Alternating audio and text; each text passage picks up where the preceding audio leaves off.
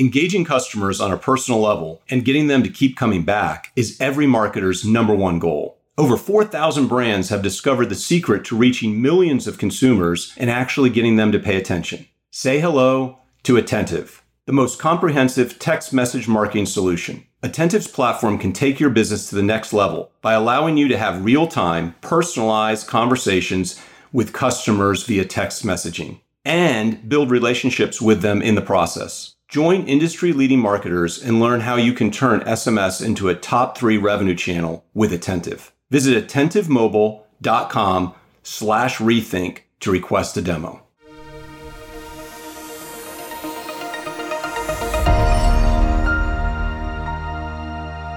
Hello, and welcome to another episode of the Retail Rundown Podcast. I can't believe it's already November. Where did this year go? I hope everyone had a great Halloween.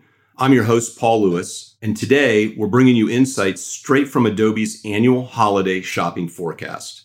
Joining the show today is Taylor Schreiner. Taylor is the director of Adobe Digital Insights, where he leads the team of data scientists and researchers who dig into Adobe's vast data set to provide consumers, businesses, and policymakers a real time pulse of the evolving digital economy. Thanks for joining the show, Taylor. Thanks, Paul. I'm happy to be here. So let's dive into this. What are some of the defining trends that Adobe is seeing for this holiday season? So it's going to be a unique year. What we're seeing right now is e commerce demand being extremely high. Consumers want to shop online. Consumers have changed their habits to shopping online. They are expecting deals online. There's a huge amount of demand in the system for e commerce. But we're also seeing a holiday season that is going to be defined by shortages. It's going to be defined by either the inability to get certain goods or inability to get them at the time that consumers want them or inability to get them to the place they need to go on time. Or even if, if all those factors aren't at play they're going to be items that are more expensive than they were even a year ago. And that is dramatically different than anything we've seen honestly in the decade that we've been looking at these data. So it's going to be like last year in that we are going to see massive growth in online spending, but it's going to be even more of a story of supply shortages and inflation than we even saw last year. Yeah, let's double click down on both of those points. So the first thing is I'm really interested in this growth. I think it's obvious that online, you know, e-commerce is continuing to grow and we would expect that. But I'd love to understand a little bit about the growth rate itself so if we look at past years, you know, 17, 2017, 18, 19, what was the relative growth rate of each year, year over year of the holiday season or of e-commerce in general? We started looking at these data, you know, maybe 2014, 2013 in aggregate for the whole holiday season. And basically every year would be somewhere between 12 and 15%. A good strong year would be a 15% growth. A not as great year might be 12%. Last year, we saw 33% year over year growth. So it, was a rocket boost. COVID wow. was a rocket boost to e-commerce. It made it, it made an enormous difference. And this year, we're expecting 10-ish percent, give or take, going into the holiday season. So if you kind of back of the envelope that math, you're still looking at a world in which we are basically seeing consumers spending 2022 levels of money in 2021 because of COVID. So if you'd sort of drawn a line from 2013 through 2019 and projected into 21, you'd expect us to be lower than we are now. In fact, you wouldn't expect us to spend this much until 2022. COVID gave us a year of e-commerce boost and we still have it. Now, you might look at the 10% growth that we're going to see over last year and say, hmm, is that slower growth? My take on this is is marginally slower growth. I mean, maybe a couple percentage points slower than you might expect in a off year in the before times. But really, it's, it's a tiny correction on top of what we're really seeing, which is a continuation of growth of e-commerce. Consumers are not going back to the old ways of shopping. They have seen curbside pickup. They have seen moving more of their convenience shopping and staples shopping like uh, grocery online and they're sticking with it. So I guess the direct answer to your question is we don't see any decline in growth rates for a while yet.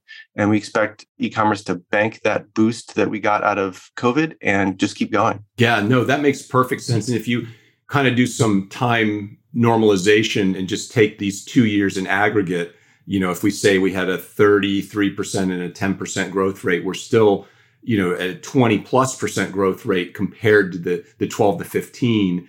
So, you know, it's almost double what it's been. And I totally agree with you. I don't think consumers are going back. Once I saw my mother begin to shop online, I knew that, the world had profoundly changed. And I think I read an article one time uh, in psychology that talked about how long does it take for some new behavior to become a habit? And it was anywhere from, you know, 12 days to 200 days on kind of the outset. And we've definitely passed the 200 day mark. So I feel like, you know, the new habits, whether that's your grocery shopping or your holiday shopping, are here to stay. You know, once people get used to the convenience of those things, there's no going back. I agree. Yeah. And in fact, I expect to see this continue to shift. One thing we saw last year, we saw curbside pickup, for instance. So people shopping online, but just getting their fulfillment at a store, functionally an online transaction with just, you know, delivery being, I'm going to go drive over and pick it up. And last year we saw a record level of that around Christmas. And honestly, after that, we kind of took our eyes off the ball. We said, okay, you know, let's go back and look at these numbers again, middle of the year when we look back in the middle of this year, the percentage of transactions, of online transactions that were being fulfilled as curbside pickup was as high as that record was in December, and that's in August. So we're going to see not only a transformation of e-commerce in terms of you know people just getting things drop shipped, but also a transformation in the way that they even do their brick and mortar retail shopping, and that's going to continue to move that in that direction. Yeah, it's true for me. Again, I always like when I can bring things home. I know that I was just at a grocery shop uh, a month and a half ago talking about what's happened in, in, grocery and then as well as my own grocery experience. And I think grocers have been slow to move into an e-commerce model. They see it primarily in store and, and e-commerce was sort of an afterthought. Now it's, it's obviously front and center. And I know personally my grocery shopping is now, you know, primarily online. Every once in a while there's the, oh, I forgot something. Let me run to the store. But the bulk of it is uh, curbside pickup or direct delivery all the way. And well, you're not the only one, Paul. We're seeing that across the board. And frankly, one of the things that we're sort of directionally seeing here as uh, we got through October is that groceries got one of the strongest uplifts of any category among the categories that we look at. And what's happening there is a transformation of Halloween. People are not just buying their regular groceries online, but they're thinking, oh, do I really have to make a run to the store and, and buy you know a bag of candy or can i just add that in all my holiday purchases when it comes to groceries are also going into that either buy online pick up in store or even home delivery options and it's really transforming the way that consumers shop for groceries and as you say grocers are you know year two now into the pandemic really adapting to that set of preferences that that consumers are showing yeah no agreed I wanted to also come back, circle back to the point you started talking about supply chain. And one of the things I love when we have Adobe on the show is you guys have so much great data and insights. Mm. And, you know, obviously we're hearing a lot about supply chain issues, but it's hard to bring that into, you know, from qualitative information into quantitative information. I wonder if you have some insights on that as well. Oh, yeah. This has been something that we've paid a lot of attention to this year, obviously, you know, and we get to see the consumer end of, as you say, all these shipping challenges across the Pacific and all of the trucking challenges and the delivery challenges that we see. We get to see what it really means for the consumer. And so far, what we see are, are two things. One is you're going to be seeing about five times, four to five times as many out of stock pages as you saw maybe two years ago. You know, you're used to shopping and seeing occasionally, oh, maybe this thing isn't around. You're going to see that about five times as often. That doesn't mean that as a consumer you're going to see you know not going to be able to get access to all those goods. It, it, might mean that you just have to shop around a little bit more in a number of cases but it's going to be harder. It's going to take more time. And that's going to mean that consumers are going to have to think about their shopping differently. They're going to have to make a list that's what i've done i've made a list of things that i absolutely need to get and i don't care if i get the deepest discount on them and you know now at the beginning of november is the time to do that and then another list that is i'm flexible either on timing or particular product and you know I'll wait till the big sales hit later. You mentioned that you're doing some things now. And that's another thing that's been in the news a lot. Are you starting your holiday shopping now? Are other, and, and maybe not so much are you, are you seeing that other people are starting their ho- holiday shopping at the beginning of November, that they're not waiting? You know, Black Friday inches a little bit forward every year. are we seeing it now really being right now, eh, the 1st of November, uh, that's starting? Oh, it's a good question. And it's important. I'm terrible at this. I don't do my shopping early. I, I get, I talk about this all year long and I tell people to do their shopping early and hang up the phone or I stop talking about it and I, I don't do my shopping. So I'm the worst example here. But eh, broadly speaking, yeah, we've seen an acceleration in sales toward the end of October. The big question that is hard to tease apart right now is is that part of a trend that's always been there? So Halloween has always been accelerating in terms of online shopping, or is that pulling forward November sales? So far, largely it seems that this is really good Halloween season for retail, but it's a good Halloween season because of Halloween, and that we haven't seen a massive pulling forward of sales from Thanksgiving. That said, as you say, discounts and offers have all started to come earlier and earlier in the year. And you know, I wouldn't be surprised if now that we're past the trick-or-treating season, we see a lot more deals coming and a lot more early November sales happening. Yes, I agree. And it sounds like uh, you're a little an example of uh, the shoemakers kids have no shoes. You you don't necessarily uh, practice what you're preaching, but uh, but you know again, I, I think that that's another interesting takeaway from what you said is that Halloween was strong because that's another possibility, right? That people are like, hey, there's going to be less Halloween activities this year, less parties, costume parties, kids, candy, all those elements could be reduced given the current situation. So the fact that we're still seeing pretty strong sales is a good uh, indication that people are coming back in a real way. Yeah, Halloween is definitely here and you know, as a parent of kids who are able to be vaccinated now, I think you know the kids portion of shopping and the kids party portion of shopping and the the social interactions that you have to go buy groceries for and and apparel for, those are only going to accelerate going into the next year. And let's talk about what are the product categories that you're really seeing an, an increase for? And, and if you have any you know reasons or thoughts behind what's driving that? It's an interesting question and every category has a slightly different answer. We certainly see things like toys groceries video games. Those things are electronics even are all seeing very strong growth here in october. And for good reason. I mean toys are, are part of the halloween shopping season and people know that buying toys early is going to be important because there are a fair number of potential shortages looming out there. Electronics are, are always going to be a big portion of any holiday shopping season.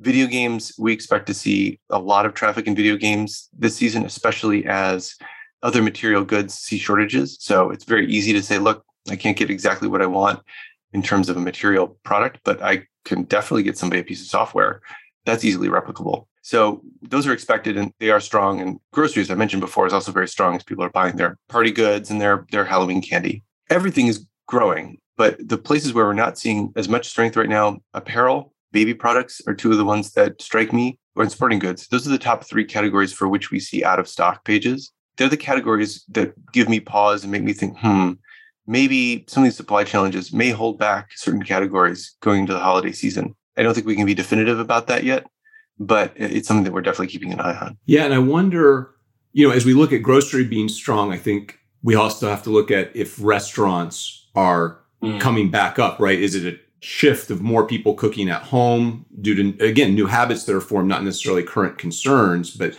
more about the habits of like, hey, I started cooking for myself and, uh, or my family, and it was actually great. So I think there could be some elements there. And then when I think about apparel, again, I always think of my personal situation, and it feels like I have to dress for different, whether it's social or business, I have to worry a little bit less about what I dress like. So I'm probably a bit more out of fashion than in years past. And I wonder if that's causing additional drag on top of supply challenges. Well, I got to tell you, my favorite thing I get to dress for is a podcast.